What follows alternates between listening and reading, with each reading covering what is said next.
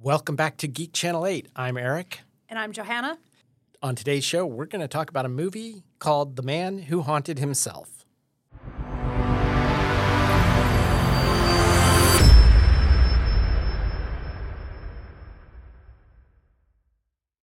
I finally finished the audiobook version of the sequel to Ready Player One, which, as you can guess, is called Ready Player Two. I'd attempted to read it in physical book form and couldn't make progress, so I got an audio tape for a long car ride. And the car rides that I usually take are six hours to go visit my parents, and I'd always end up stopping at the same point and just not finding the will to keep going. And so this time around, last car trip, I was determined, like, okay, I'm going to pick up where I left off, even if I don't know what's going on, but I'm going to finish this fucking book. And it's not as good as Ready Player One, but a lot of it is about AI technology that when I started trying to read or listen to this a few years ago was still like, oh, that's like sci-fi so far in the future. Like it doesn't even seem relevant, and now it is extremely relevant. So, if for whatever reason you were holding back from checking out Ready Player 2, if you loved the first one, if you loved Ready Player 1, it's just like it in the sense of it's filled with 80s pop culture references to everything from Lord of the Rings Dungeons and Dragons, John Hughes movies. So there's there's a lot to love in the sequel, and I recommend it. I have been buying individual issues of comics again, which I haven't done in a long time, for a number of reasons. I have just transitioned, like many people, over to reading graphic novels for a bunch of reasons. One, it's easier to get the whole story arc all at once. Two, comic book shops are increasingly rare these days. And then I usually don't pick up stuff where I don't know the creators. You know, a lot of people pick stuff up based on characters. So I don't know who the creators of this one was. It was recommended to me by the comic shop owner, and it was the first issue of Captain Marvel. And I put air quotes around first issue because the way that Marvel works things nowadays is that there's always a first issue there's two running number tallies. One is a big number one to let you know it's the start of a new story arc. And then there's the legacy number at below that that lets you know where it is in the continuity so that people know where they can jump on. Now, I haven't worried about that because I only read graphic novels. But anyway, it was Captain Marvel. And Captain Marvel has long been associated with the X Men. And the X Men's kind of taken a back seat at Marvel for a long time in the comics because everything's driven by the movies now. And they were waiting until the license came back to Marvel. If you remember, for a while, they were trying to push Inhumans instead of mutants, you know, because they didn't have the, they couldn't even say the word mutant because mutant went along with the X Men franchise. So only in the X Men movies or the Deadpool movies did you hear the word mutant. Well, now it's coming back under their umbrella. I predict we're going to see an X Men reboot soon on the big screen by Marvel themselves. What was interesting about this was that the villains of the piece are the Brood, who longtime X Men readers should be familiar with. It's Marvel's version of the xenomorph aliens. That was my jumping on point for reading X Men back when I was like 12 years old they were fighting against the brood. So it's like a nice place to jump back in. I thought it was really well done. And I won't say that about all comics. Like I, at the same time, I picked up Hellcat and I hated Hellcat. Hellcat number one. If you remember, Hellcat was in Jessica Jones. Hellcat was in Jessica Jones. Oh, that's right. The artwork was not great, and she was not at all pretty. And my superheroes don't have to be pretty, except Hellcat because she is a model. It's I think the only Marvel comic superhero comic that's ever crossed over with Millie the Model, which was a girls comic they launched in the 1960s. Not superhero at all, but if you remember in the in the show, she was like an actress or a model or something like that. Mm-hmm. So that was kind of an important part. Also, it got way into supernatural elements that like I just don't I like my I like Hellcat as a street level hero. Like she was in Jessica Jones, like a martial artist. She's always been a B-lister, but she's always been kind of a favorite of mine. So I was disappointed. So thumbs down on Hellcat, thumbs up on Captain Marvel. Nice. Okay. Uh, now that uh, we went into a long, twisted thing on current Marvel comics, let's get into what we're talking about today. We have been watching a 60s TV show, The Saint, starring Roger Moore. That concluded in 1969 after episode six. Uh, the movie we're talking about today, The Man Who Haunted Himself, came out in 1970. So I'd like to cover a little bit about what went on in between. February 9th, 1969, the final episode of The Saint airs. It's called The World Beater. It's centered around auto racing and features a number of sports cars. The pre opening credits scene has Roger Moore as Simon Templar test driving a Marcos 1600 GT, which is has been sabotaged, and he gets into an auto accident. And that's the start of that episode, the final episode of The Saint. March 12th, Paul McCartney married Linda Eastman, and shortly thereafter, John Lennon and Yoko Ono are married at Gibraltar. April 24th, the British Leyland Motor Corporation introduces the Austin Maxi, Britain's first production hatchback car. Hmm. May 2nd, the ocean liner Queen Elizabeth II begins her maiden voyage from Southampton to New York City. The ship employs a breakthrough in marine technology. It's the first private use of satellite global positioning system. July 1st, John Lennon, Yoko Ono, and family get into an auto accident in Scotland after crashing the Apple Records staff car, a British Leyland Austin Maxi. That's just a few little things. Now, I don't know when The Man Who Haunted Himself premiered. I assume it had a London premiere date. I've seen online the date February 18th of 1970, but I've also seen Birmingham listed as the premiere in July July 18th of 1970. So I'm going to turn it over to you and find out what was, what went on with this and when did it actually come out.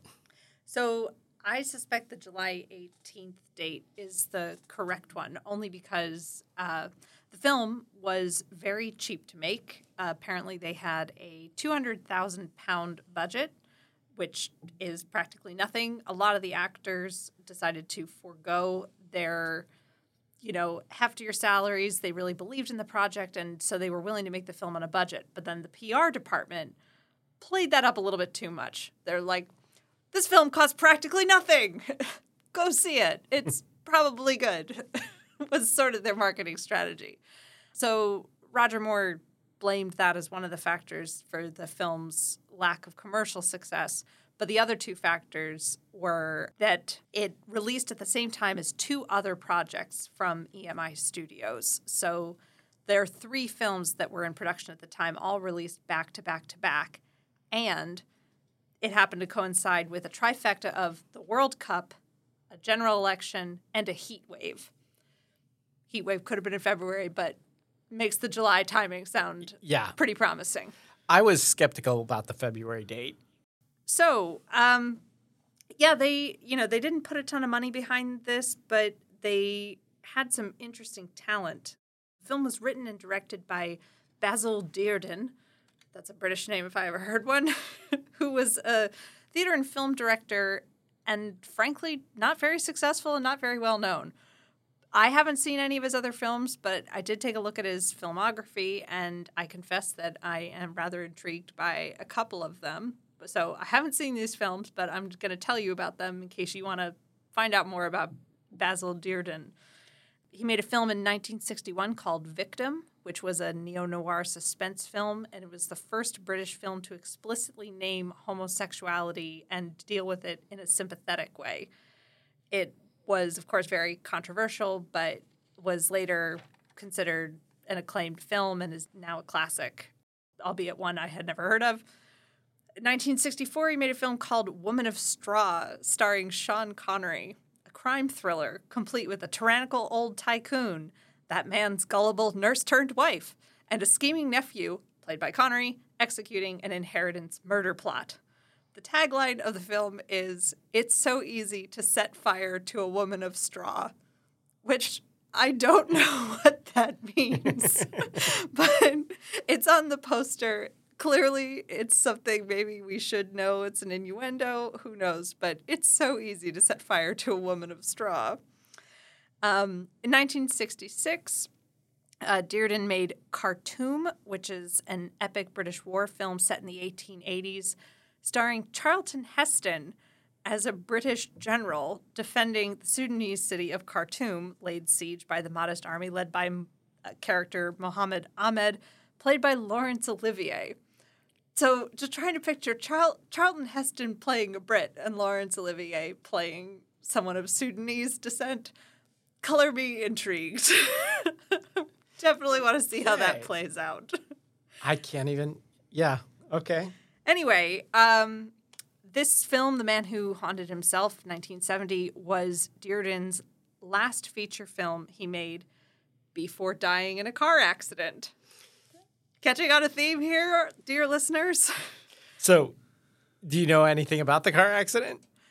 Um, no. I, Okay. So it was on March 23rd, 1971. So barely, not even a year later, on the M4 near Heathrow, the same stretch of road where we're about to talk about it in the film, the initial car crash happens. Yikes. So, yeah, if you pay attention, it, uh, it, it's the M4. Very interesting. It was a short story. It was later expanded to a novel. It was then produced as a 30 minute short film as part of Alfred Hitchcock Presents. So there was a lot going into it, but ended up being a box office flop. Despite this, Roger Moore said his role in the film was his favorite of all the films he was in. He said, The only way I've had to extend myself before was to carry on being charming in a movie. This was the first picture for 11 years in which I've had to show any emotion. I'm grateful for the chance to show that saintliness is not my only stock in trade. So, say what you will about the critical merits or otherwise of the film, but it's nice to know that Roger had a good time. Okay, so let's jump into this. There's very little dialogue in the first 10 minutes. He is a businessman who leaves his office and gets on the highway.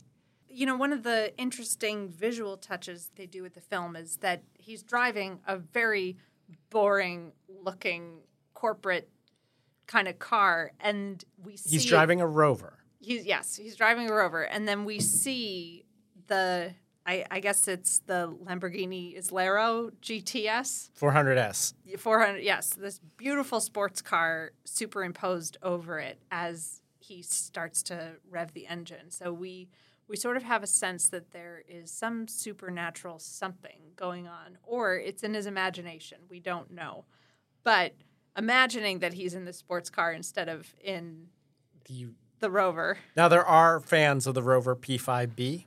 All I can say is I've only driven a Rover once, and I was in England and was driving up to the Lake District from London.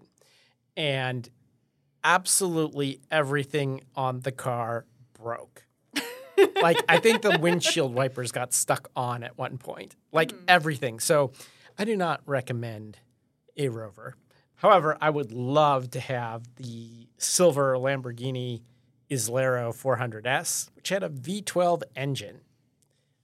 I have driven a car with a V8 engine. I used to have a Ford Mustang, but I have never driven a car with a V12 engine. Only 100 were made. Yeah, and only five that had the right hand drive versions, the British steering wheel versions. So, so this car was very special. Um, it was sold at auction in 2010 for hundred and six thousand pounds, 296,800 is the number I have. Oh, really? I have. In I what, have, what year were you saying? That was its first time it went to auction. 2000. 2010. Oh, oh yeah, But yeah. Yes. No, I'm talking 2020. Yeah, 2020, uh, 296,800, including fees. March 7th. So literally like a week or two before the pandemic lockdown, someone bought a Lamborghini.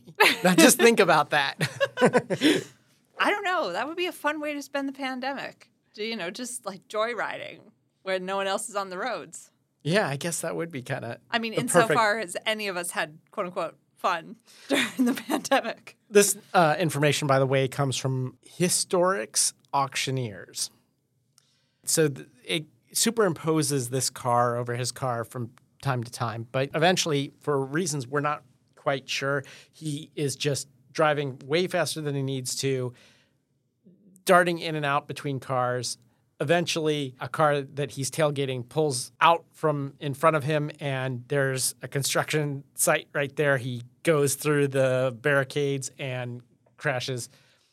He is in the operating room where he has a pulse that eventually flatlines and then temporarily comes back on the monitor as two separate heartbeats and then they bang on the thing and make it go away. So not sure what's up with that. I loved that moment where the doctor's like, "Oh man, this thing never works," and he just like hits it, just just like any of us would. Following this, he goes back to work after he's gets out of the hospital. At work, he casts doubt on a proposed merger with another company. And slowly we find out that people are telling him that he's said or done things that he has no recollection of. Yes, and he's a little bit prickly with his wife, and she senses something is wrong, or maybe he's just prickly about being reminded to fasten his seatbelt. but she seems to be suggesting he's not quite himself either. But he has no evidence that there's anything else going on. Although he does see the silver Lamborghini Islero parked across the street from his house. Yes, and the wife can also see the car parked outside, which I have to say, having only the faintest idea what the film was about going into it, I was surprised that the wife could see the car just as a narrative choice. Immediately, like, if the wife can see the car, then that means it's real. And that this isn't just a psychological thriller like a, a psycho scenario where someone has a split personality. It's a different version of that story. Or is she seeing the rover and we're just seeing the rover as the Lamborghini? Ah. Because at this point in the movie, you do not see the rover and the Lamborghini at the same time. I thought that the silver car is parked on the street and that the rover would have been parked on their. He usually parks the rover on their side of the street and we're seeing it on the other side. But that's an interesting theory. Well, we know that they're not the same car later Yeah. on, but I don't know about parking. The parking always screws me up because of the opposite side, of the Side of the street. Yeah. Every time we see the car, we see the driver snaps a match, which is a personal habit that Mr. Pelham, the character that Roger Moore plays, has. So he's at least got this same habit. It's shortly after this that they have this wonderfully, very frank conversation in the bedroom about why they, as a married couple, don't have sex anymore. It was real. I mean, just thinking of it as being in 1970, I can't remember another film where it has been talked about so baldly between a couple. And like they're saying, well, maybe it's that we're older and she wants to have another baby and he's overworked. And it just, the conversation just goes on and on. And I think this might be a British thing. It's really weird what they'll censor versus what the US censors. Like in the US, any talk of sex would still have been completely unavoidable at this point. Yeah. On the podcast recently, we were talking about Quatermass films where there'll be a scene where someone's arm is half turned into a plant. Well, they can't show that. Like, um, so it's really strange, you know. And this isn't the only film from this period, the late '60s, early '70s in the UK, where sex is talked about frankly. I can't think of the name of another right now, but the talking about it they can do. There's other parts in this film that get a little more risque too. We'll talk about those in a moment.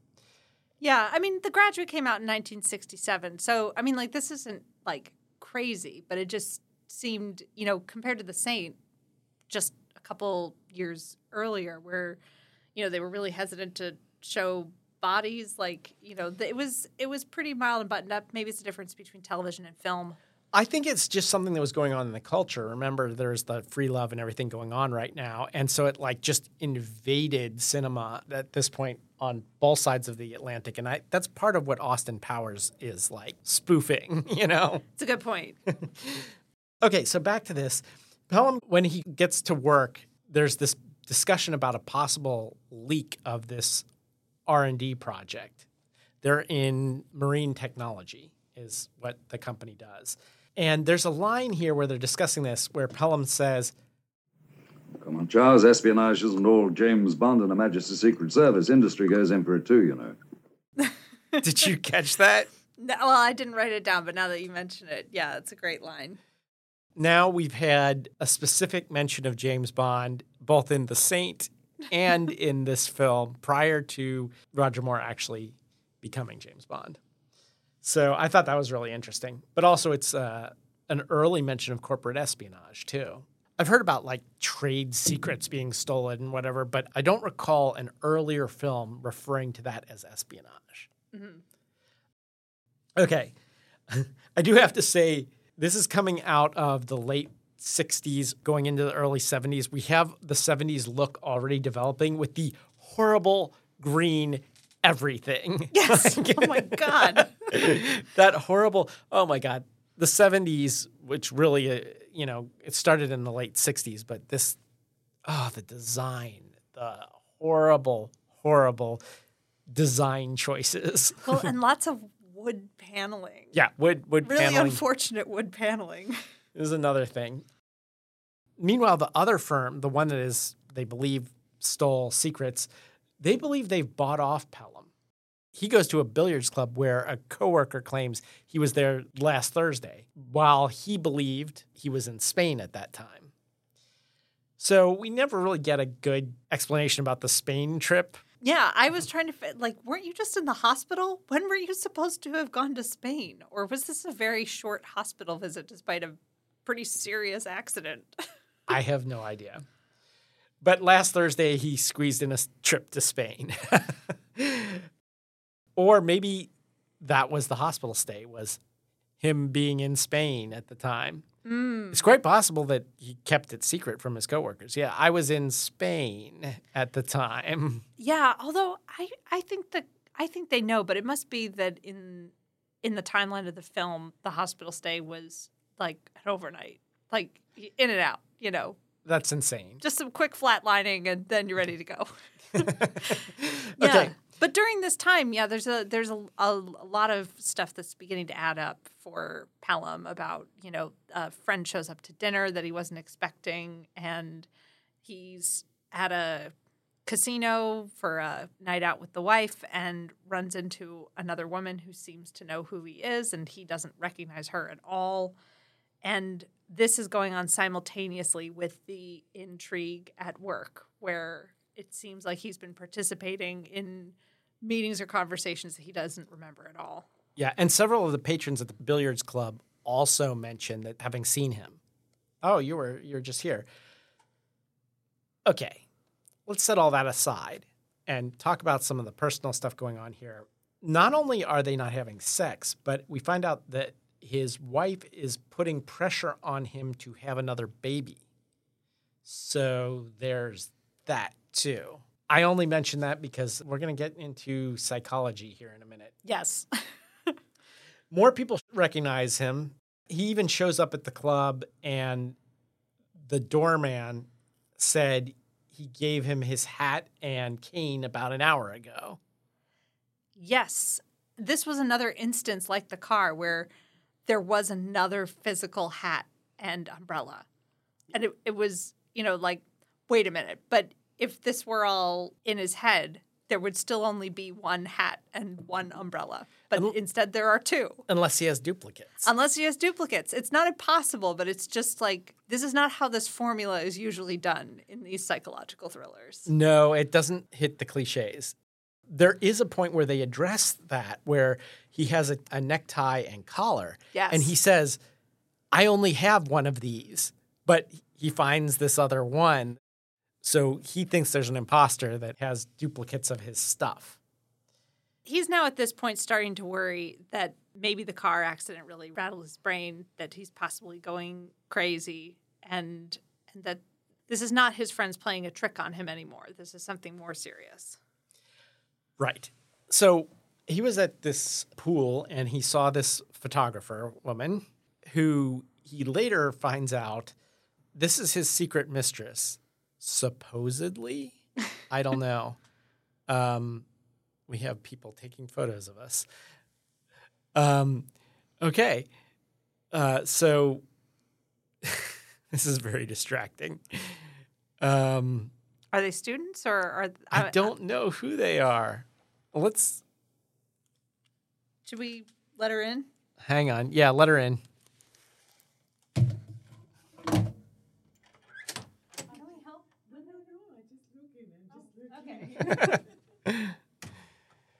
Okay. So we're recording in a studio, which is something we hit, we don't normally do on this podcast. This podcast started in the era of the lockdown, so we were all on Zoom, and uh, now we're actually in person, which means people can can actually show up. Not that we didn't get interrupted occasionally before, like going all the way back to the very early days. I remember um, people's kids and stuff like that would come in. Yeah, this is a whole whole new meaning to live guests, though. Okay. Back to where we are. He has the secret mistress. And then on the other side of things, on his work life, the board, they've eliminated all other possibilities. Either he's the one that's leaking these R&D secrets to the competition, or he's correct. There's some doppelganger out there that looks just like him. So his friend convinces him that he needs to see a psychiatrist. Who is exactly what you picture a psychiatrist in the 1970s to be, to a T. Like the guy was a crackpot Freudian nonsense man. Okay, did you recognize him? No, I didn't. Okay, so this is Freddie Jones, who played the psychiatrist, Dr. Harris, in this. We last saw him as Thufir Hawat in the 1985 David Lynch Dune. Oh my god! Yeah. of course. The, the scene makes me dizzy. They he is walking in circles around him, and the camera is following in circles, and he continues to spin him in circles. I have no idea why this was done. The camera's at an extremely low angle upward, and it's just oh my god! I don't. They don't just do it; they do it around and around and around and around. Yeah, and I can't tell whether the intent of the scene is to convince you that Pelham might be crazy or to convince you he can't be crazy because the psychiatrist is the one who's crazy. Yeah, he reminded me a little of. Speaking of David Lynch, he l- reminded me a little of um, Dr. Jacoby from uh, the, the Yes, Twin Peaks. yes. is that kind of crazy character? After this dizzying scene, he goes back to the photographer's place because the psychiatrist has told him to indulge his repressed side Yes.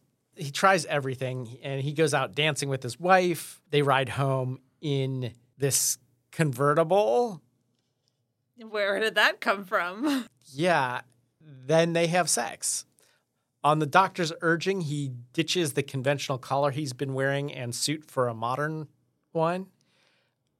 Again, the fashion is Oh, just a nightmare in the 70s. yeah, like the the beige thin Salmon colored tie Oh, and God. like It, it's like salmon paisley. It's like so awful. Oh man. So uh, so he does all this and then he reads something at the office that he had typed up. It's called an ego, EGO, which I don't know what that stands for. But, But you you think it is it is there as a as a psychology widget. yeah, but I'm guessing ego is actually stood for something in British business or whatever. I have no idea. It's an ego letter. It said that this other company's buyout had been accepted and they had offered him a job as the managing director. He calls home and someone that claims to be Pelham answers the phone. So now he finally knows exactly where that doppelganger is. Yes. And this is where we get into spoiler territory. Yeah. Um so uh pirates be warned. But first, did you recognize the butler in his house? I don't think I did. So the butler, uh, Luigi, is played by Kevork Malikyan, who played Kazim in Indiana Jones and the Last Crusade, the leader of the Brotherhood of the Cruciform Sword. Ah, it's been a long time. So, yeah. Yeah, I'm not surprised I didn't recognize that. yeah. Butler's not a major character, but it's interesting. Just sort of, he ends up being an intermediary for some of these. As soon as Pelham, Pelham number one, Pelham, Pelham zero, what the original Pelham? Who? How are we going to distinguish these well, guys? I don't know that we can. The film leaves it ambiguous to the point where I actually thought perhaps the storyline shifted who it was following. Hmm. He rushes home in the rain, and when he gets there, he comes face to face with himself, someone that looks exactly like himself. And there's this confrontation. His doppelganger or the real him or whoever is dressed the way he used to dress and points out like the way that he's dressed have you ever seen me dress like that you know stuff like that so everybody believes that he is the doppelganger he is the double and that the person we've been led to believe is the double is the real Pelham this leads to a chase, and this is where we find out that in fact the Rover and the Lamborghini are two different cars, not one superimposed over the other. Yes.